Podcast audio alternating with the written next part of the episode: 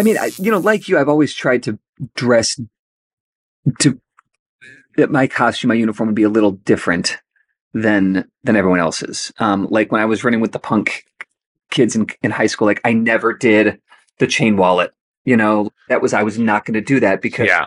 that's what everyone else did. What I did instead is I wore fingerless gloves and a and a like a fisherman's vest. You so you were so the thing about it is what I think is funny when you tell me these stories is that you really, really wanted to be Judd Nelson in the Breakfast Club. and I actually was.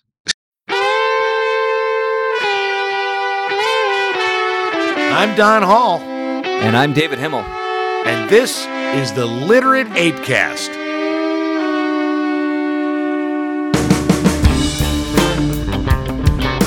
The literate ApeCast uses bad words. If you don't like bad words, maybe shouldn't listen to it.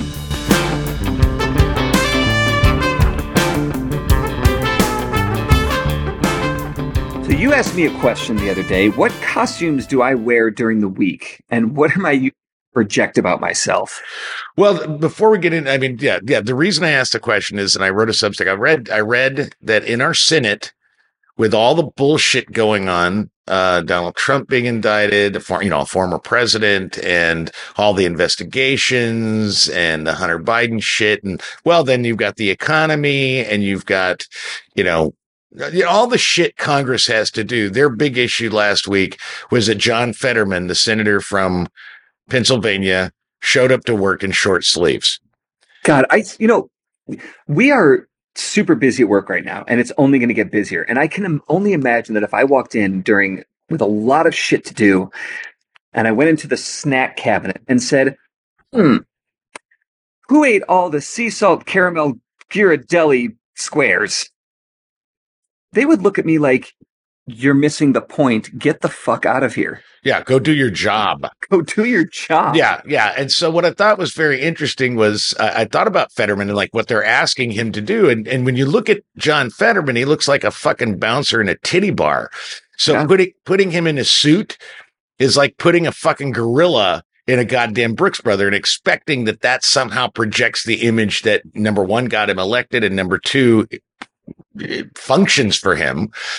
So I got thinking about what costumes, you know, what what do- what do we wear and and what what are we trying to say about ourselves when i mean because obviously when he shows up at work in cargo shorts and fucking short sleeve shirt or a or a parka or a fucking pullover or whatever Yeah. he he that's that's number one that's very that's a big part of why he got elected because he didn't look like a fucking stiff suit Yeah. you know and but that's his projection you know it's not like he's incapable of wearing a suit. On the other hand you know is is mitch mcconnell wearing a suit make him somehow more respectable? Well I, you know that's that's the thing. Well, let's let's ask him and see what he thinks. yeah he'll- I- I- stroke. Um you know and you know and then you think about okay so you know you've got like uh you've got oh what what's her name what's her name elizabeth holmes you know the the the grifter who theranos Elizabeth Holmes. yeah yeah yeah you know the thing is Elizabeth Holmes, and If- this is CNN. yeah but when she when she would show up for interviews i mean er, early on before they busted her she would Yeah. wear like a doctor's jacket and that Put on the doctor's coat, yeah. Yeah, and that doctor's coat suddenly gave her some sense of medical credibility where she had none in reality. Dude, that's a movie trope that has worked time and time again. So- you so- take it to a place, you grab a white lab coat, Yeah. and be like, "Oh, doctor." So my so my question, I guess my Yeah. question is is like okay, I was thinking about it last week. Is what costumes? Okay, so what do you wear when you go to work? What what what is your costume? Because it is a costume, whether we like to say it or not. Well, when I first read it, my I, I mistook project for protect Ah, because I, I think it's completely Freudian. Like where I'm at in my life, or maybe just who I am, my projection is all about protection. It, you know, it's not for who, it's not where I'm at in my life right now. It's who I've always been. You mm-hmm. know, I'm I'm loud in class. I'm the funny clown. You know, whatever to protect people from not realizing how bad I am at math. Or oh, or whatever, okay, you know, all right. it's so it's this projection in an effort to protect. Um, That's fair. That's fair. but and my mom used to say, you know, the whole like clothes make a man thing. Like if you if you wear you put something on, you'll feel like what you're wearing. So like when I was unemployed when I first moved to Chicago, I would get up every day and I would get dressed and I would throw a tie on or a sweater. Like I would like I was going somewhere to a job that I had to look, you know, business cash because it just put me in the mindset. Because otherwise, if I just got up and threw on like shorts and a t-shirt, I would just be like, well, I'm just going to drink beer all day and suck back scotch to chase the beer down, and which you know I did anyway. But it just it it took me longer the day to get there. Um, so- but right now, so I, I think that there is something about wearing the clothes. Like we we all have to be purposefully, whether it's you know at the front of our consciousness or a little bit behind, making a choice to project something when we put on clothes. yeah, yeah. You know, like I mean, you had your uh you had your casino uniform, you know, Yeah, yeah, yeah. clothes and jeans, And- and you went tie and, and vest. Fuck Yeah, I went with a tie and vest, and even even in 117 degree Yeah. weather, I'm out wearing all black. Uh, you know, and I got some really cool ties. I got a Marvel tie and I got a Yoda tie. You know, I got some ties that were pretty fun. And I had my vest that I bought, and it, that was sort of my my uniform. That was my Yeah. way of saying I'm a manager. And I somehow am a part. When I was at NPR, when I was at WBEZ, everybody wore business casual, and I intentionally wore like what I would call my Henry Rollins outfit, which was a pair of black boots, blue jeans, and a black t-shirt all Yeah. the time. And for a long time, I used to wear a ball cap all the Mhm. time. And at one point, I mean, I wore a ball cap everywhere, you know, and I know why I wore a ball cap because I started wearing a ball cap in college because at one point as a dare, I shaved my head. And it turns out that unlike, you know, Lex Luthor or uh, Bruce Willis, I do not have a nice, perfectly shaped round egg head. I have a lumpy fucking freak show head. Yeah. And so I had to wear a fucking ball cap. Otherwise, people would think I was like, uh, you know, hey, I'll give you 25 cents, flipper boy. So I, you know, it's like, you know, I, you know, I, so I wore a ball cap. Well, when I was at WBEZ, I had full head of hair, but I wore my ball cap all the time. One day, after like a year and a half, I, I showed up without a ball cap and it freaked people out because they didn't realize I even fucking had hair. Yeah. So the idea of me showing up with hair really changed a second part of my sort of kind of uniform and how we, you know, perception is reality kind of thing. Yeah. Is the difference between when it, prior, you know, around WBEZ time, you know, I was, I was pushing 265 pounds. Yeah. And then I lost like 80 pounds over the course of two years. And the difference, the way people treated me Hmm. when I wasn't a big fat boy was so remarkably different. I mean, it was, it was notable and not in a, Hey, here's a hot barista at Starbucks that wants to, you know, look you up and down. It was literally like people were just nicer to me. Um, and so yeah, that is, that is my question about the costumes is what, what are the costumes? So you go to work, what do you wear? Where, where do you, what do you wear as the creative director of Austin Powers? What, what do you wear? I wear a lot of black. So you're doing, you're doing the bad boy. I- You're, you're, you're showing up. I'm doing bad boy. Yeah. I, well, I mean, there's also, there was this funny thing said when I was interviewing for the job, uh, where the person interviewing me was said, I don't know how it came up, but she was like, yeah, everybody just, everybody wears black hair. You know, this is kind of like a, oh, okay. But I was already on a journey, a journey, a journey of leaning more and more into like the darker, quote unquote, bad boy, bad boy uniform. Um, and you know, and it's also like it's is it it's a bad boy uniform. It's also like high school theater tech dork. Yeah. uniform. Yeah. Yeah. I, oh yeah. I I totally get And I remember seeing those kids in high school thinking, God, why are they wearing all black? They're such dorks. And then I was like, oh, because they're behind the stage and you wear black when you of course I wear mostly black when I'm on site at a show because you want to blend in. You don't want to be seen. Um, but even when I want to be seen or heard, there's still a lot of there's a lot of black in my uh um It's my a lot of favorite. blacks and grays and darker Yeah. colors. Oh, it's my favorite color. I have, I have, Yeah. I have, you know, and and it's what it's very interesting. Like we did, mom and I. Okay, the two times at the Sedgwick County Zoo. The first time was the Chimps and Salsa event. That was just a fucking clusterfuck. Um, but I, you know, as I'm, I'm, I'm thinking in my mind, I'm running the show. Turns out I wasn't running the show, which is part of why it was a clusterfuck. But of course, I wore black uh, boots. I wore black cargo pants because I had Yeah. lots of pockets. I wore a black t-shirt and I wore a black, you know, like uh, button-down shirt. Well, the problem was it was 95 degrees, which I'm used to that. When I was did I wore black all black when I did Millennium Park and when I was a fucking casino manager. But um, the other part of it was that all of the security guards at the zoo Yeah. dressed exactly like that. And so instead of me being a people kept mistaking me for security, which was very interesting. The second time we go to my take my mom to Zoobilee, which is this great big, it's not that different, but there's a lot of food vendors and some free booze and all this kind of stuff. They got free tickets, which went for 175 bucks a piece. Nice. And, you know, it's a big fundraiser. And so I take my mom. Mom says, and it's still hot, but mom's like, I bought a dress. So she bought a dress for the occasion. So, of course, I'm going to put on a tie and a vest. Well, most of my shit's black anyway, but she wore a gold, like her, her, her dress was sort of like yellowish gold. So I wore a mm-hmm. yellowish gold tie, but I'm basically all in black, but dressed up. And all mom could talk about, I didn't really notice it, but she goes, Oh boy, the women are looking you over. And I was like, I don't even, I wasn't even like, that's not what I was focused Yeah. on. But apparently mom noticed that the, the, the, the, ladies at the Zoobilee were checking me out. And if I'd just been wearing regular clothes, I guarantee you they wouldn't even thought twice to look at me. But the fact that I had a tie on and a vest and I was dressed up, Yeah. you, you know, and so yeah, that that whole concept of what costume you wear is is kind of in my brain. Yeah. I don't know if, if I'm, cause, cause like I'm not a bad boy. I mean, I'm a bad person sometimes.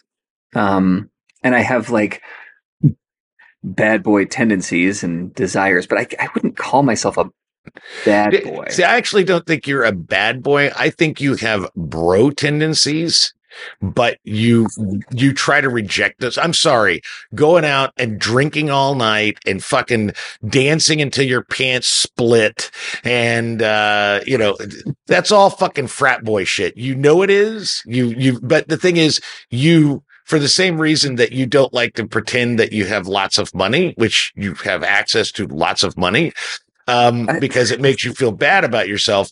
You reject that trope. So I think you like to dress like a bad boy and, but, well, but you reject the bad boy thing. You kind of have the Hunter S. Thompson, I'm that fucking gonzo journalist, except, you know, I, I have a respectable job and I mean, I used to be that guy. I have a house and I have two kids and a couple dogs and yeah, I can't really be the bad boy. So I think when you dress as a bad boy, it's sort of your your lifelong uh, nostalgia of what it was like when you were young and free. I mean, I'm certainly doing the best I can to avoid, you know, the the dad look. You know, like I cringe at the thought of uh, what are those fucking th- uh, dress shoes that feel like a sneaker? Ugh, those things look you when you put those on, you look like you're 50 years old with kids about to get into a high school. Like, there's just a lame give up. Like, I'm sorry, but suffer through the uncomfortable dress shoes for a couple hours. Like, Why? No, no, no. Back up, back up, because Hey. it's on, dude, dude. You make this, and you, and and in in in so many phrases, you have just slapped me around. Um, maybe I slapped you around by calling you a, bro- a bro and a frat boy, but Eh. the thing is, you say fifty like it's old, no, and I- and I'm 57, so I'm way older than that. Number two, um, my favorite shoes are slip-on shoes. Now, granted, I have boots that slip on, and I have tennis shoes that are slip-on with fake uh laces because they're just slip-ons. Dude, if I can eviscerate all concept of laces on anything, I will do so. I'm with you there. I've got you know laceless Vans. slip- I've got slip-on Vans. I've got Uh, Skechers, yeah. shoes. Yeah, like Skechers though. Those look like I don't care. like See, the thing is. I don't, I don't, I I guess that's the thing. It's one of the things that I, I- and I'll go back to my, unfortunately, uh, you know, and, maybe this will be the way for it is for at least another couple years where I just keep referencing my third marriage. But one of the things that she really had a hard time was that, and she disavowed me of it. She broke me of it was I used to wear white tennis shoes. I loved white tennis shoes. I had tons of white tennis shoes, and she was just like, "Those are old man shoes. Oh man, you're wearing your old man shoes." And so I stopped wearing white tennis shoes. Now I wear black tennis shoes, but now black tennis shoes, uh, at least the ones that are comfortable. uh, Oh, you're an old man. Those are old man. Fuck off. You know what? I am an old man. I embrace it. I don't give a fuck. You know, And- I am I am emotionally 40 years old. I am physically 50 years old and I'm chronologically 57 years old. And you know what? One of the best parts about being that age, I don't give a fuck. I don't Yeah. care what I look like. I mean, I, yes, I still wear my version of what a costume is, but you know, I, I don't think twice about wearing cargo shorts everywhere. You know, I love it. Yeah. they're fucking comfortable and they're functional. And as That's an old true. man, that's what I want. I- I mean, I, you know, like you, I've always tried to dress to that my costume, my uniform would be a little different than than everyone else's. Um, like when I was running with the punk kids in, in high school, like I never did the chain wallet. You know, that was I was not going to do that because Yeah. that's what everyone else did. What I did instead is I wore fingerless gloves and a and a like a fisherman's vest. You so you were so the thing about it is what I think is funny when you tell me these stories is that you really, really wanted to be Judd Nelson in the Breakfast Club. and I actually was. Yeah. no, I mean I was yeah, I was definitely more the Anthony Anthony Michael Hall. yeah, yeah. Like Trying, Duh. you know, you know, and that's why I say but I was cooler. But yeah, I think that Yeah. You know, then for a while, like I was, uh, I wore a lot of blue. I mean, I still love the color blue, and I Yeah. love, It's my I mean, favorite color. Yeah. but I I developed kind of a um, not a beach bum, but a like ready to be a beach bum. Like any moment, oh, there's t- tickets to Key West. I'm ready. All I got to do is change my shoes out for boat shoes and flip flops or whatever. You know, like just kick the Converse away and put on flip flops. Done. Because I had the shirt ready to go. All the buttons were open. You know, like I was set. Um, and that's given way to more of the the black bad boy thing. And Yeah. that started. I think it started when I was. It was after the breakup with Brie when I just was like embracing more of my darker nature of um because I hated the world she lived in and that I ran with, you know, for those three years, which was really corporate, you know, Big Ten University, Lincoln Park, like The the frat boy, the frat and- boy, yeah, yeah. frat boy broke shit. Yeah. and I I mean, yeah, man, I can hold my own for sure with that crowd. But you reject that crowd because because I mean, we talked about this aesthetically was- it bothers you. Was I a a greaser, right? Yeah. That's right. Socs and is that what it was? Socs and Socs and greasers. Yeah. Yeah. Yeah. like I could totally run with the socs, but I related more emotionally to the greasers. Yeah. And my you know? jam, and my jam has always been, and I, and I catch this uh, once in a while. Somebody pointed this out to me not too long ago that I was like, oh, I didn't really thought about it that much. I mean, I guess it's true. Is that my discourse, not not necessarily what I wear, but my discourse is I'm very, very well read. Um, I read lots of stuff. I, you know, I'm not going to say I'm intelligent necessarily, but I, I, I have, I'm very well read, but my discourse makes me sound like I'm 14 and, uh, angry, you know? And so it's like, I intentionally, I want to be the guy that can actually quote Kierkegaard, but also say, and something about my balls.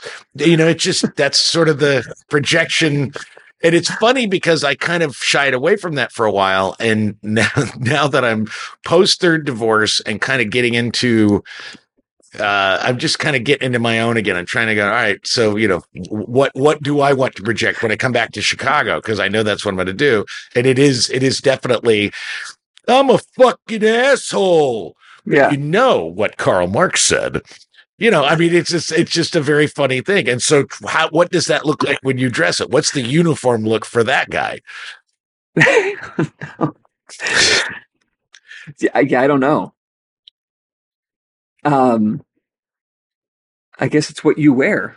it's whatever Yeah, you're wearing. It's it's kind of it's yeah, it's kind of whatever I'm the wearing. shower, it's the it's your underpants. You know, Yeah. if you're getting out of the shower, it's the towel you're about to wrap. Wait a minute, You, you it. wear you wear underpants in the shower? no as you're getting into the shower, like you kick them off like right before you get in the shower.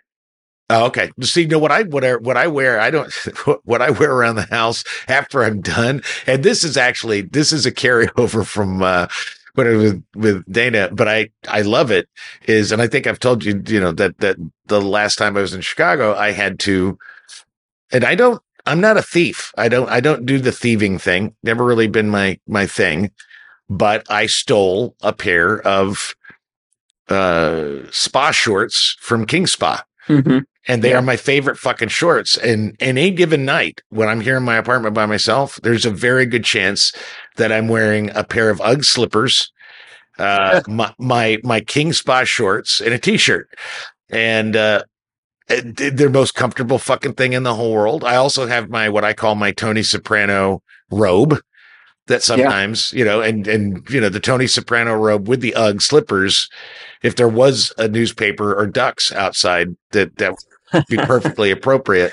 Slippers are the greatest things, man. I fucking love them. love, yeah, right. You know, and that's an old man thing. That's not a kid thing. I don't know. There's I have video evidence of it's got to be 1989, 88, 89 Christmas where I open it up, open up the gift. It's a pair of black slippers and I react like I just opened a Nintendo NES system. Like Just so jumping up and thrilled. Down, I'm so thrilled. That's the kind of Mm. shit that I do as a kid was like GI Joe's, Nintendo, baseball and slippers. There you go. Yeah, in college, I did a lot of. uh You're talking about that, that sort of like that that you know here my board shorts kind of thing. Yeah. Uh, when I was in the University of Arkansas marching band, my to go uh uniform was a pair of uh like big long like knee long shorts uh red vans or checkered vans either one. And uh and i had at least 10 hawaiian shirts. That was my that was Yeah. my thing. So i guess i've always had some sort of a uniform. I don't always know what i'm trying to project or for that matter protect.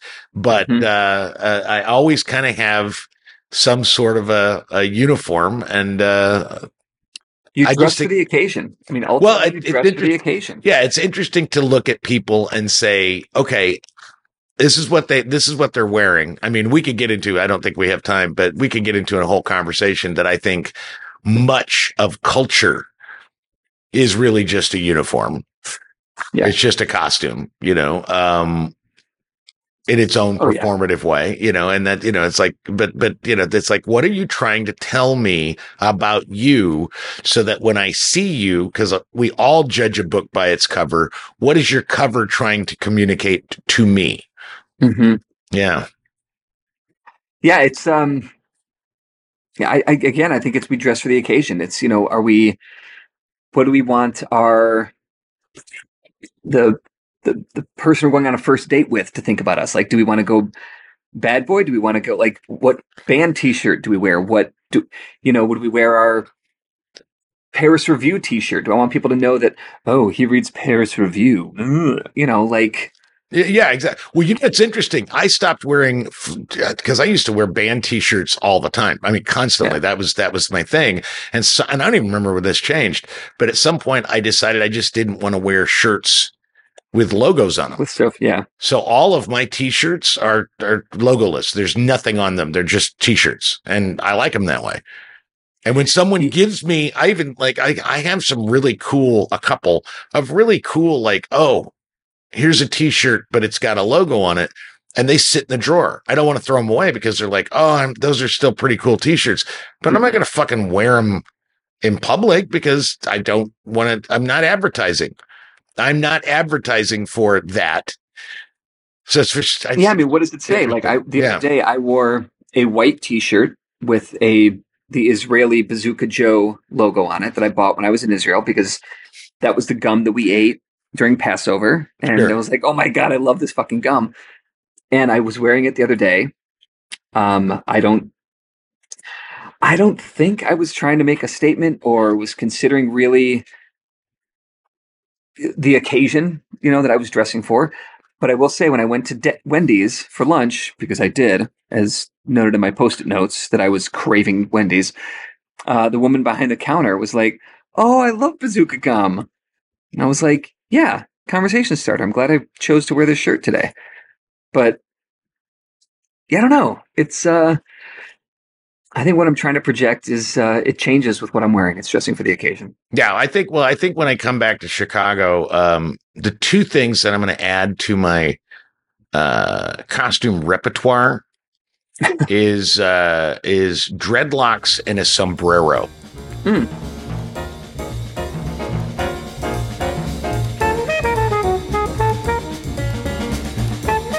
And now, Warsack of the News.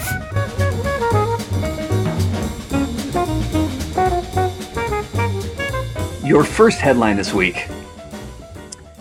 In well, they're all crooks. Senator Bob Menendez and wife indicted on bribery charges. DOJ seizes gold bars and five hundred thousand dollars. I mean, the thing I my reaction to that is if you're gonna do if you're if you're gonna be a corrupt politician, gold bars is some like Bond villain shit that I really appreciate. I mean, I, the thing about it is like, It's like some Cobra Commander type shit. yeah, I, I mean, and and and uh, as much, I mean, you know, you're right. They're all crooks. I get that, but if you're gonna be a crook, have a little fucking style. And gold bars is fucking like that's like Adolf Hitler kind of like I'm gonna I'm gonna the world's gonna end and I'm gonna have gold bars. It's like I love that. I appreciate the gold bars. My hat goes off to them. I'm gl- I'm glad they got caught, but you know, What's what I found funny about this headline is it took me, well, it it didn't take me long. It just it because it's in the opening. So this is a CNN. This particular headline is a CNN article. Senator Bob Menendez and wife indicted on bribery charges. And my first thought was, oh, well, he's Republican. Wait, is he Republican? That's not fair, David. And so I opened the story, and this, you know, this of course was like all a thought within like a split second as I'm opening the story. New Jersey Democratic Senator Bob Menendez. Oh, yeah. And I just I couldn't help but wonder. I don't know, like if CNN didn't put Democratic senator in the headline on purpose, or if I'm just overthinking it because we've so lately only heard of Republican senators being problematic, yeah. you know, except for uh, John Fetterman, who won't wear a suit. You know, and that's the thing, like going back to what my mom would say is like, you know, you dress for the, or, you know, dress for the job you want, not the job you have. And like, you know, if you dress the part kind of thing, like, it's not like Fetterman ever put on airs, you know, No. like, No. Yeah. so he is, if when he puts on a suit, he is then Superman putting on the Clark Kent outfit. Yeah. And the thing is, if Fetterman ever gets, you know, like, oh, Senator, Democratic Senator John Fetterman uh, arrested for bribery charges, he's not going to have gold bars. He's going to have like giant Subway sandwiches. that he's handing out to the poor and the unhoused. Exactly. Yeah. All right. Uh, In Time Heals All Windows, National, National, Nath- Nothing about it. Nothing about Nathan. National Cathedral unveils racial justice themed windows replacing Confederate ones. I Okay. I mean, I'm I'm glad they're getting rid of I mean, we're like the Confederate windows, like like, you know, here's here's a slave owner whipping uh I'm slave. pulling it up. What it looks Yeah, like. I mean, it's like it's because I, I I'm fine getting rid of oh, Confederate windows. Like if they're if they're very very obviously like oh well, this is a pro slavery kind of thing from the Confederacy. But I'm also curious what a racial justice stained glass window looks like. Well, okay. So what they took down was Um, there was a Confederate battle flag in this one last year showing a Confederate soldier like in front of a camp with the battle flag above him. Okay, that's- yeah, get rid of it. Like Robert E. Lee on his knees, and there's the word. Totally Bible. time to get yeah, totally time to get rid of that. Stonewall Jackson doing something. Yeah, yeah, got to get rid of that. Okay. Okay. all right, I get that. I understand that. I think that makes sense. they've replaced it with marches holding signs. It says fairness is one sign, and another, sign just says not. Hmm. So, I, yeah, I mean, okay, okay. I, I you know, I mean, it's their church, not my church. I don't give a shit. Time heals all all windows. No, well, So- the, the thing is, it doesn't heal anything, uh, and, and I understand. Just I understand. Let's let's lean in. Let's lean into you know the the the wrongs of the past. That actually doesn't heal anything, but it definitely provides light to the injustice of the past. But focusing on the injustice of the past right now, all the time, will ultimately not equalize things out. It doesn't really heal anything. It just picks at a scab that we just tried to ignore for a long time. Yeah. All right. Uh, another story of uh, in the ever growing. Here's how you succeed at being unethical. Clarence Thomas secretly participated in Koch network donor events. you know, I, at this point, I, no, no, I don't care. I mean, the thing about it is, th- th- the SCOTUS is such a sideshow. The poli- the, the the Congress and the Senate, it's all such fucking WWE raw bullshit that I can't take it very seriously anymore. Which is probably, you know, the sort of like the Donald Trumpism. The more shit you throw at me, eventually I just get tired of it and I just ignore it. So maybe Clarence Thomas. I mean, Clarence Thomas was a a shit bag from the day he was Yep. confirmed. So why would it surprise anybody that he's It's a not- shit bag now? I mean, it, it's not surprising at this point. What's it's almost like ProPublica has like every two weeks they've Yeah. got a new revelation. What's great about this particular story? This is in ProPublica. ProPublica. My Yeah, I read it. with the the picture Oh, is of so you got you got you got Clarence Thomas at the Bohemian Grove, which is a secretive all men's retreat. which is also really just, it's really, it's just not a good look. It's not a good Yeah. look, my friend. but he's with billionaire David Koch. Yep. And in between them is the beloved Ken Burns, which we know, like the Koch He's brothers, like, yeah. the Koch brothers fund Oh, a yeah. lot of PBS. Oh, yeah. A lot. So Yep. Burns has benefited from the Koch brothers money. And like, okay, fine. Like, dude, Koch brothers want to give money to PBS. I'm all for it. Like, I think that's them using their money for good because PBS, I don't feel is pushing right wing agendas, you know? So, okay. But like, a filmmaker should be there to get all the money they can from all the assholes they can. The fucking a I- Supreme Court A justice. Supreme Court justice really should. I, and I, the thing is, I don't think Supreme Court justices should be monastic. It's not like they have to take a vow of poverty.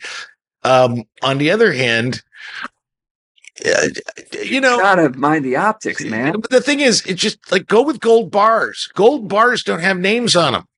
And avoid and avoid fundraising events. Yeah, yeah. Don't don't Bars- get your, get your gold bars, hide them in your closet, and don't get pictures taken. Come on, Yeah.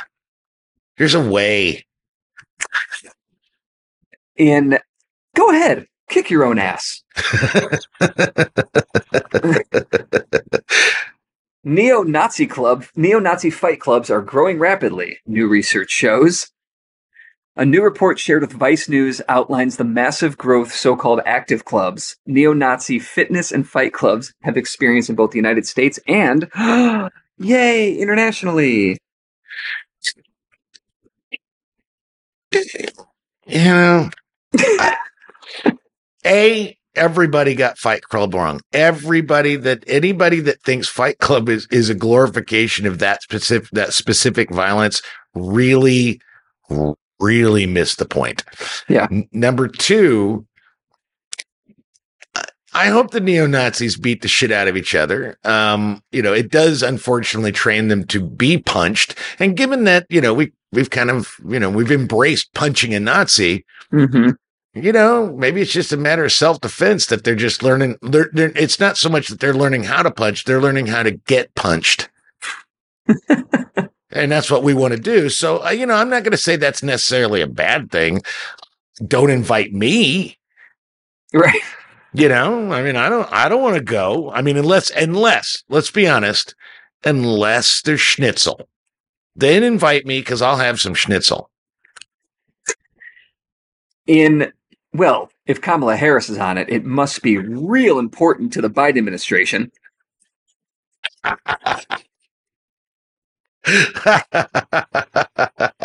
Poor Kamala. Poor White House- I feel so bad for her. God damn. What She's a in the wrong- thankless bunch of shit, man. She should have been a Supreme Court justice. No shit. I mean, how Or bad. Stay being a senator and do the good work there. White House creates Office for Gun Violence Prevention. President Biden and Veep Kamala Harris on Friday announced the creation of the White House Office of Gun Violence Prevention, saying the steps his administration is taking will save lives. The office, which Harris will oversee, uh, See, I have this image. I have this image, and you've seen Office Space. Yeah. Stephen Root. Yeah, Yeah, they stick him in the basement, and he and, and they take his red his his red his red Swingline. swing, Swingline stapler. I Yep. have this image of Kamala Harris kind of walking around the West Wing, going, "Hey, hey, hey, have you seen my stapler?" I mean, that's exactly what it feels like. It's like she the, and this office of gun violence. It's like it's it's like a broom closet at, in the basement Yeah. of of like a wing Oh. nobody sees. Yeah, yeah, it's And really they stopped, embarrassing. they stopped paying her weeks ago. Yeah, exactly. She's she's literally Stephen Root in that fucking movie. And it makes me sad. And then people wonder why when she gets up there. I mean, here's the thing I think is the funniest is like Biden gets up there and once in a while it goes goes a little rambly. You know, he gets a little Yeah. he gets a little rambly and says some shit that doesn't make any fucking sense. Everybody goes, Which Well, has always been his thing. He's so yeah, he's always done that. He's done that when he was a young man, but now it's he's so old now. But Kamala Harris does it, and I think it's because she's just been stuck in a fucking closet and she doesn't have anybody to talk to. Her staff is all gone. And so when they do let her out to actually have a conversation with reporters, She's not socialized. she she forgot how to speak to people. So she goes, "I'm a AI. It just it just stands for artificial intelligence. It's a thing. It's machine learning." She just lost her ability to communicate, which is really terrible because she was a great prosecutor. it is it is sad i mean because wasn't she going to fix like the border issue and there was like some other thing that she was going to do and then that didn't happen and i just i feel They have dumped on her in such a bad way. And, and the thing is, I don't want to be like stereotypical, but isn't that kind of what we always do to black women? yeah because uh, not not that we should but you know what black No. women have showed us that like if you need some shit taken care of You got to get pissed off. black woman is going to fucking do it Well, no, the thing is, it I, I back it up. You know, there's that trope of the angry black woman, but the reality is our society, and I don't even think it's our society. I think it's the planet because if you pretty much Yeah. everybody, everybody, including, you know, the, the, the Africans look at mm-hmm. black women as sort of like you know, and the only way they can actually get anything like really just they can move their is if they're the angry black woman. And the problem is if Kamala Harris came out and was fucking pissed and you were kind, you were just a little bit of afraid that she was going to like trash your 7 Eleven counter. She'd probably be a more effective seven, a more effective vice president. i mean i'd be more afraid of uh, you know just getting smacked but Yeah. no, i don't i don't think that it's uh, it's weird with kamala because she seems so competent in like one or two really specific ways and that is prosecuting and that is using that prosecute prosecutorial skill in legislation Oh, she was great. she is not a great campaigner No. she is not a great you know cheerleader um She would be. things? It- she would be if she accessed the Stacey Abrams "I'm going to report you to HR" thing. Where's Stacey Abrams these days? I, I I, like her. I, li- I I did like her. Um, I think she did. She was she did a cameo on Star Trek and is done. Why did she do that? I don't fucking know.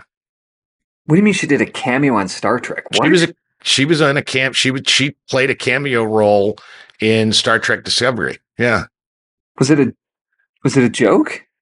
No, no, she was playing like she was playing like the president of something big. You know, she was like a big. Oh, so Yeah, she got yeah. to be president. yeah, yeah, yeah. You know, it's like you know, you know, and and and unlike unlike uh Donald Trump, when she says that her election was stolen, apparently that's legit. Oh. Okay. All right.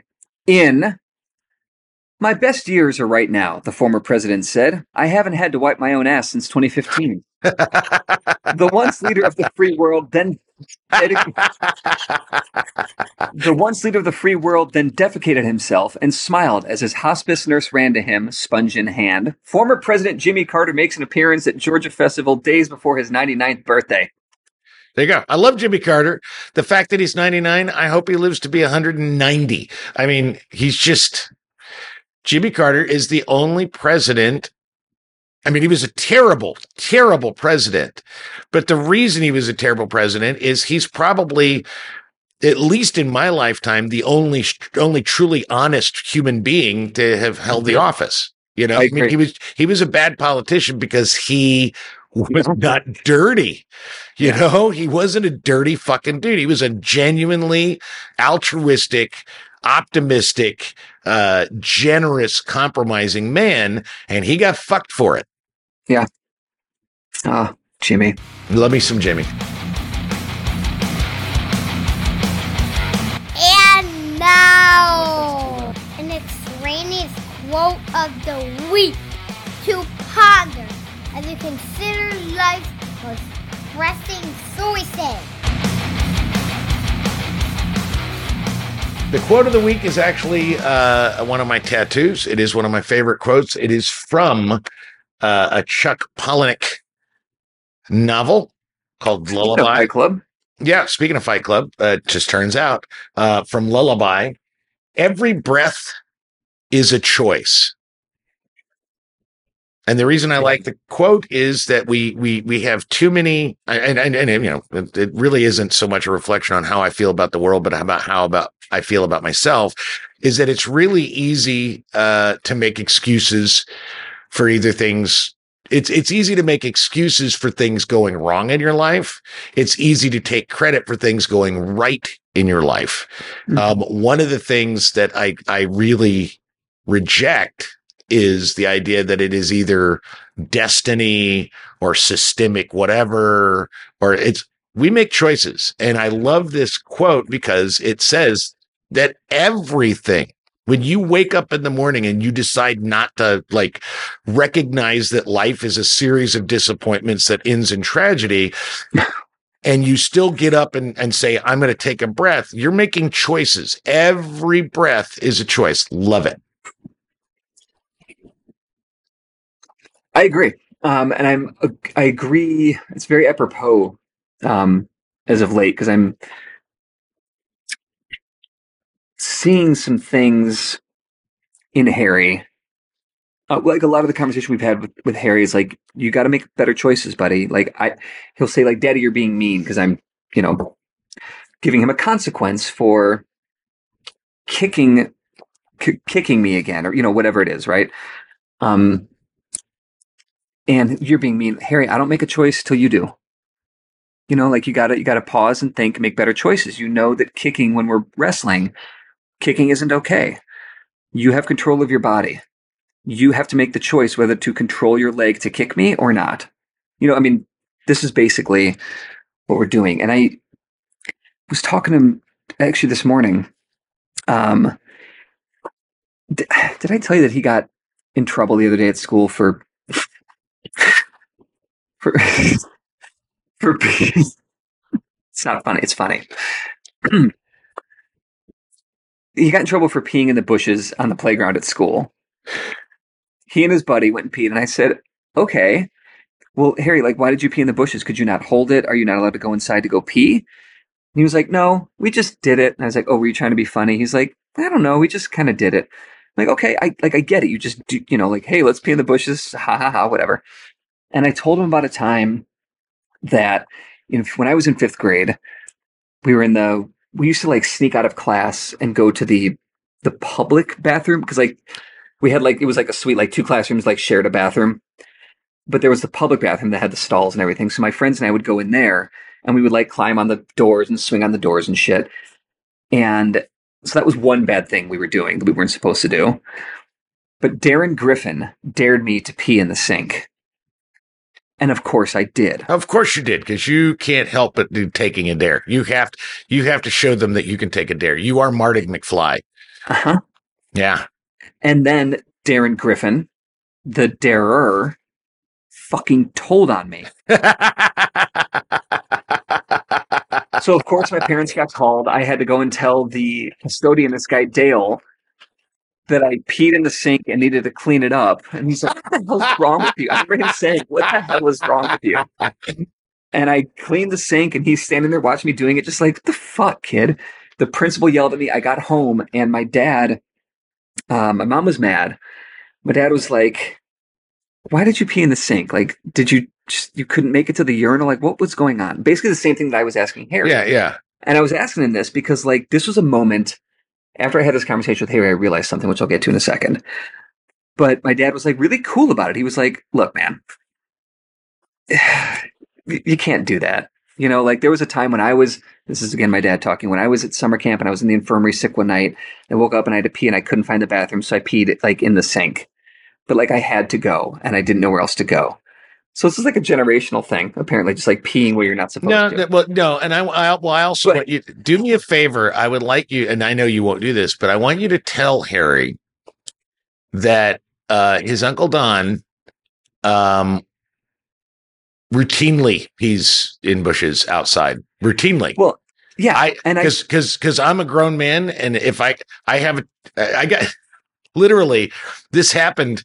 Oh my God, was this on the? I can't remember. It was on a road trip. It was either I was going to Utah to see uh Brandon Bruce, or I was taking Eric Wilson to his dad in Denver. I can't remember the road trip. No, it wasn't. I was by myself, so I can't remember. Maybe it was one of the many trips to and from Vegas, whatever. But I was in the desert. I'm I'm I'm on the highway, and I have to fucking piss. I mean, I really have to piss, and there is nothing. There's no.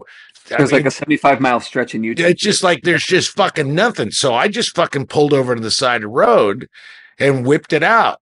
And of course, that one time, here comes a highway patrolman hmm and he gets out and he's like, yeah, you know, you can't stop on the road and and take a piss. You can't urinate on the side of a highway. And I said, listen, I said, if you got to give me a ticket, I, I did. I was very clear. I was like, not mad, Yeah. not defiant. I said, listen, I totally understand where you're coming from. If you got to give me a ticket for pissing on the side of the road, that's fine. I said, but I was in a a position as a grown human being that I Yeah. could that I could either try to hold it unsuccessfully for the next 75 miles. I could just fucking piss myself in my car hmm or I could pull over and I could take a piss. I said, if you want to give me a ticket for that, I said, if you've never had to take a piss on the side of the road, then I applaud you, sir. I applaud you. Yeah. And he just laughed and let me off the hook. He said, yeah, well, try to don't drink so much. I think his advice was like, try not to drink so much on the road. Yeah. so it was like anti-hydrate. So you tell Harry, his uncle Well, Don pisses everywhere. And I told him, I said, you know, like peeing in a tree, like you can pee in our backyard, like that's fine. But like in public, you shouldn't pee at the school. You should, so we explained the differences. Well, you got to hide, but you, I mean, like, go Well, behind they it. hiding apparently. Go, I- eh, well, then he was doing exactly right because I mean, I'm uh, when I stayed at your house a year ago. At one point, I was walk because I was walking around Chicago a lot. Man, I think I was, I don't even know what neighborhood I was in, but I was in a neighborhood and I'd been walking around for a while and I really had to piss. So what did I do? I went to an alley, went behind a dumpster and took a piss. Yep. Yep, I- have been there. I mean, you know, Yeah. I'm I'm sorry. It's not it's not like it's Paris where you you know everybody just pisses in public and the whole place smells like a fucking cesspool. It's Chicago. Orleans, the, the French Quarter. Yeah, that's that, that gets Well, that yeah, way and- too. and that's and that's. I mean, we talked about it, and I said, you know, if you're trying to be funny, like just wait. You know, here's a different way to be funny. Like, you know, just go inside and pee. Um, and then he was talking this morning about how his teacher Maxie is mean, and I said, why is she mean? He goes, well, we didn't get any treasure chests this week, and I said, well, why not? He said, well, I was good, but the other kids weren't. I'm like, oh, so it's like the whole class has to be good. He said, yeah. I said, okay, well, she's not being mean, honey. She's teaching you collaboration and teamwork that you guys have to work together as one unit. And I said, when I was in fourth grade, we were our class was so bad that they started to bribe us with parties at the end of the week. So if we were good, we would get a pizza party on a Friday or a taco party. And even when all the other kids were good and I wasn't, they would love the party. They're like, David's the only problem. David doesn't get to go. So I didn't get to go to any of the parties. And I said, Harry, you just sometimes you, you know, you have to remind your friends if they're being bad or when you're being bad to slow down, think your think about your choices and make the best one. And he said, like you had like you should have done when you peed in the sink. Yep, that's exactly right, kid. You got it. So You're yeah, a good dad. Everything is a choice. Every breath is a choice. Every breath is a choice.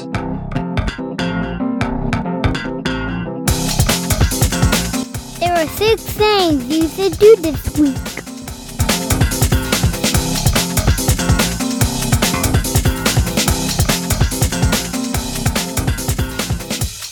My first thing to do this week, it's a read.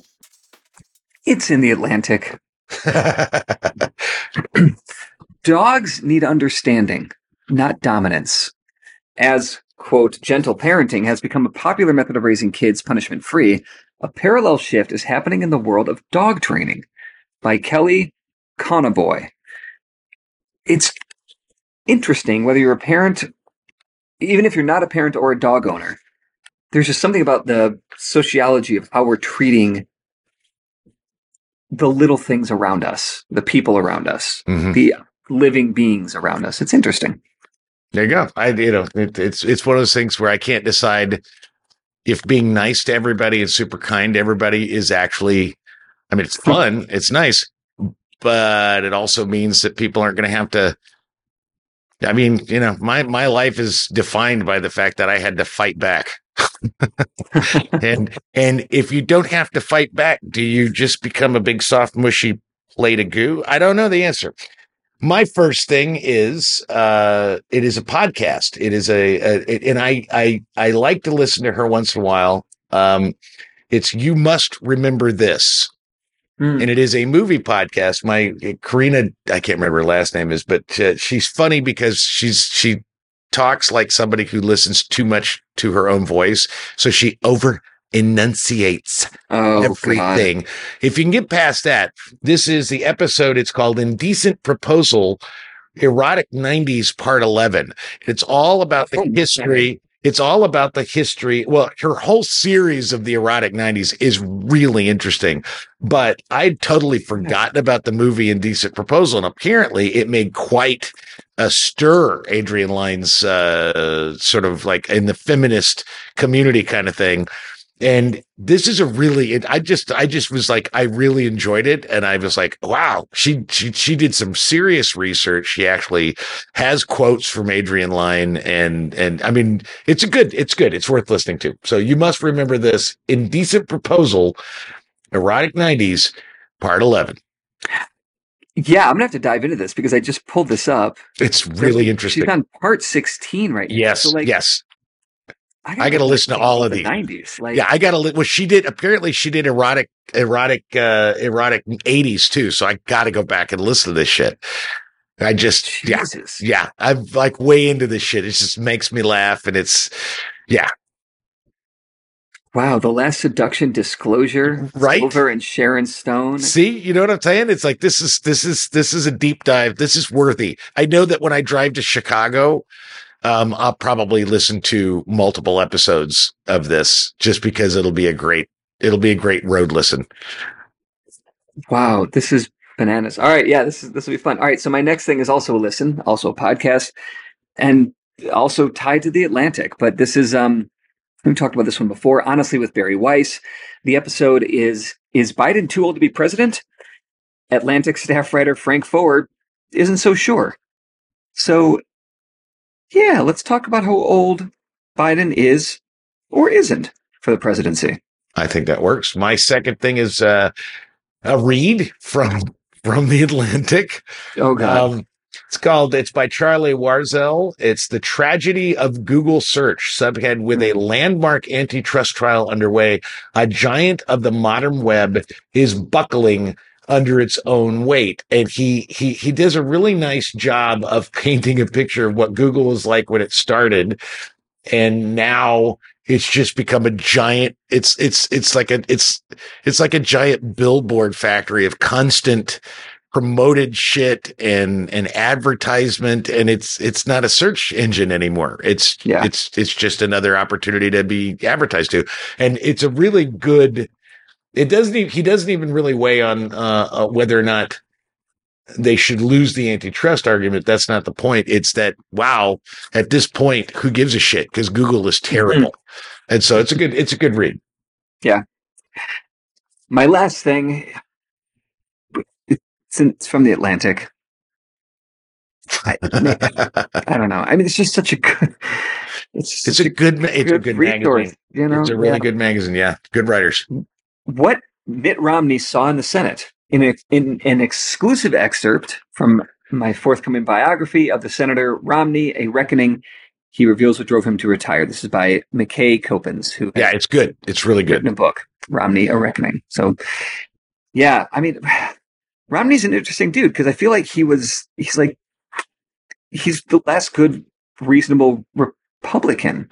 well la- Like, the last he's the last person. good well-known republican there are some Sure. there are some Yeah. you know there are some reasonable republicans in there but they are not the kind who've run for president or have made a big splash romney's sort of like the last one that made a big splash and like when you like- in 2012 when he was running for president like i don't remember if he was i'm sure he was probably like anti-abortion you know he was pro-life leaned that way you know all, all those conservative things and we're like yeah no i'm not going to vote for this guy because i don't agree with that but we didn't like hate the motherfucker or he Well, was a the th- threat to The thing that got him, the life. thing that got him was the recording of him talking about uh, uh, about taxes, you know, and then how, oh right yeah, you know, the forty-seven, yeah, that kind of thing. So yeah, no, I like, I, I've always i had. forgot about that yeah My last thing is not from the Atlantic, but it is a read. It is in the New Yorker.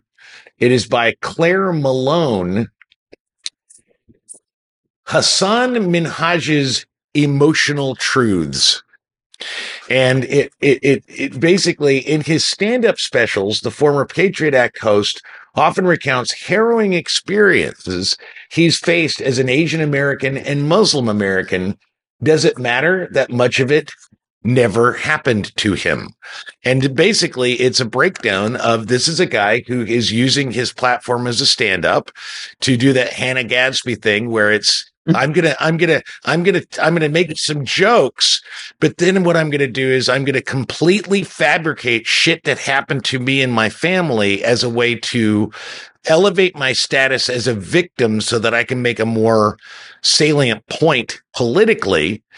And his excuse for, ba- I mean, he tells the story in his latest stand up about, about how because of his Patriot Act, Patriot Act stuff, uh, he was sent what he thought was anthrax and it might, and it got on his kid and all this kind of stuff. And he took the kid to the emergency room and, you know, all this kind of stuff. And a guy that was there from Homeland Security told him, he said, no, you must have really pissed somebody off. You must have agitated somebody. And the reality is none of it happened. It's a complete lie. It's a total. who's this guy His name's Hasan Minhaj. oh And, uh, and what's interesting is I would argue that this, it's, oh you know, this guy yeah, right. And and uh and it, I wrote a piece for Tuesday, uh kind of kind of looking at the idea, you know, because do you really want to do fact checking for comedians? On the other hand, Yeah. if the comedian is like a Hannah Gadsby trying to make political points for their reputation, um, maybe a little fact checking is necessary. And when the Daily Show became in our generation became and has become you know that kind of stuff our way of receiving news. At some point comedy isn't it's not rodney dangerfield anymore where Yeah. you knew all the shit he said was funny and made up. Now they're trying to make some they're trying to make some political points for reputation and status. And so the question because is, is that just another smollett thing? Yeah. Wow. Yeah. This this guy, I there was always something about him that I didn't oh, that I didn't trust, which feels weird because why do I need to trust yeah exactly he's a a comedian comic? But like, Yeah.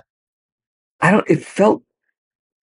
I'm gonna. I'm gonna have to think about this today, and read up on this because I didn't know that this was happening with him. Well, but yeah, I just well the thing is I I heard it on uh the gist and then I read the New Yorker article and then there's a New York Times article that is sort of breaking down what Clare said in her New Yorker article and then I went okay, let me look deeper into this and I went okay. And so you know like the question is all right, so is it is it, that I guess the question is begged because I really thought a lot about the storytelling scene in Chicago you know, and about about okay, so instead of just getting up and telling a truth, you're telling your emotion because his his thing was his quote was that he was telling his emotional truth Mhm. and and you know and more specifically let me find the i gotta find the quote this was a i, I thought this was a like a really the punchline is worth the fictionalized premise except when you look at what he was fictionalizing there's no punchline. It's not funny. He he's he's he's traded a laughter for an oh and oh mm-hmm. my god. And that's not the same thing. And so there's something i mean just i think the at a time when we can't seem to trust anybody right now i mean like everybody's lying constantly and we're constantly trying to fact check it just seems relevant to me to maybe focus on just focusing on the actual provable truth rather than the emotional truth which is just a synonym for bullshit Yeah, this is. You know this this hap- this kind of thing happened with um what was it a million a million little pieces yeah. Oh, the James James Frey? Frey. James Frey. I mentioned him in my Like- piece. Yeah, so that was sold out or uh, that was sold as a a memoir. Yeah, why didn't he just call it fiction? Why did it have to be a memoir? Why can't you just like yeah i'm gonna tell you this goofy shit these crazy fucking stories and you laugh at them and that's my job as a comedian. My job as a writer is to write you a story you like it it doesn't matter whether it's true or not. Why does it Because have to be people- a memoir? Why does it because have to be true? Well, it, it is. It's it's about status and reputation, and quite frankly, people are more interested in buying a book that's true than you know. It reminds me of the Mike Daisey thing, where uh, you know he he he openly admitted at the time until he got on This American Life that some of the stuff about his Apple trip, his Foxconn, you know, trip was fabricated to kind of make the story more, you know, Mhm. cohesive, I guess. And but when what really got him was that when they went, when Ira Glass and his folks went to the public theater, at my suggestion, by the way, um, which got me in a lot of trouble, um, it said in the public theater, this is a work of nonfiction. Yeah. Which t- which is a tacit agreement that what you're going to hear is the actual truth.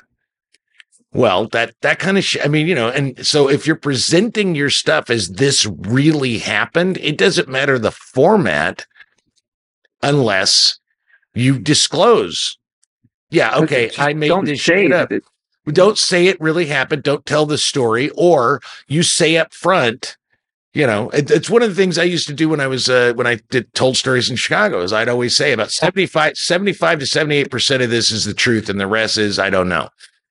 And it's not like I was making things up or embellishing things. It's just I know that my memory is imperfect. And uh, so, you know, when I say this happened, it may or may not have happened. I'm pretty sure it did, but that doesn't mean that it did. So that was always my disclaimer. Well, Mhm. fucking put the disclaimer up. You know, get up Yeah. and say, all right, I'm going to give you a, you know, an hour and a half Netflix special And I'm just going to let you know about 25% of it is completely made up. You don't, and, Yeah. and then and then you don't have to tell them what it is made up. You just have to say 25% of this is made up, and then people can make up their own minds. Otherwise, you're just fucking lying. You're not telling the emotional truth. You're fucking lying so that people will think you're cool and victimized and raise your status among that community. So, yeah. Do you know uh, the comedian uh, Bert Kreischer? Kreischer. I do know Bert Kreischer. Yeah. So I mean, I don't know him, but I know of him. Yeah. yeah. So he's got a new movie out called The Machine. I I'm just going to read this from the. You, oh, go ahead. No, but I, I mentioned Bert Kreischer in the piece as well. Yeah. yeah. So he's. So I'm just going to read from the uh, the Wikipedia entry of explaining what this is. Uh, it's a 2020. The Machine is a 2023 American action comedy film inspired by the 2016 stand-up routine of the same name created by Bert Kreischer. Um, the film stars Kreischer as a fictionalized version of himself with Mark Hamill, Jimmy Tatro, and a couple other people. Following its viral success, um, let's see, uh, Legendary Entertainment acquired the rights of Kreischer's true story stand-up routine into a feature film. Um, yeah, so he's got this stand-up routine that went The- like viral on YouTube It's about infiltrating the Russian mob. Yeah. about infiltrate, like accidentally infiltrating the Russian Mhm. mob, and it's this fucking crazy story. Now, is it true? He says it is. We're believing it is. Um, are there some embellishments? There have to be, and I haven't. I haven't watched the stand up. Oh, so I he did. He did. He, he did an interview on uh, on uh, Rob Lowe's uh, literally podcast, and and he even admitted that there are certain things about the story that over time he changed so that it ended better, it's it landed better, that kind of stuff. But that Yeah. you know most of it's most of it's true. But he when asked when put to the test, is this a totally true story? He he was very open about. Oh yeah, well that guy never really said that, but that's Mhm. a better ending. That's a better ending to that moment. So Yeah. he he you know I mean he's a stand up. He's he's not pitching this as hey this. In fact, I think when he said when he tells it because he still tells the story as a part of his stand up, he even says most of this really happened. Yeah. Well, it's the um, it's the happening truth and the story truth. Yeah. You know, that's the Tim O'Brien's way of going about it. When Tim O'Brien in the book The Things They Carried, he talks about this is this is the story truth, or this is the happening truth. I killed a man in Vietnam. He was thin and dainty. The happening truth that, that that's the happening truth. The story truth is I killed a young man in Vietnam. There was a star shaped hole in his eye. Like you get into the details of things Mhm. versus like, yeah, you have to. If you're telling stories, you uh, adjust and adapt, but it doesn't. But it's it- not about the emotional truth. It's Right. about it's about it's an artistic choice. Um, So here we have another Minhaj fucking- telling Minhaj telling stories that about his marginalized life and how he's been attacked for being an Asian Muslim is not they're made up stories. Yeah. It's the same as Jesse Jesse Smollett saying Yeah, I was attacked by fucking racist MAGA guys. You made that shit up and you made it up so that you would, your status would raise among a very specific, guilty bunch of white women. That's why Yeah. you told the story. Yeah. Well, I'm going to read that New Yorker piece for You sure. I, and read the New York Times as well. Rock and roll. That's the show. I think we finally, it, nobody heard the many Got uh, epithets uh, of me trying to record this. Turns out it was the AirPods because Yeah. everything else now worked. All right. Lesson learned. There you go. You have a great week, sir. Do the same, my friend. You can listen to the Literate ApeCast on literateape.com, Apple Podcasts, Spotify, or anywhere you go to get that delicious podcast experience. If you enjoy the dulcet sounds of two white guys babbling about whatever comes into their stunted brains, leave us a review anywhere that, you know, re- reviews are left. And share it with someone whom which you have a dubious relationship. For information about Literate Ape, go to literateape.com, of course, and check out the rest of our podcasts and our years of scribbling. Music on the ApeCast is courtesy of Mike Vinopal and Locomotive. You can find them all over Chicago and online at locomotiveband.com.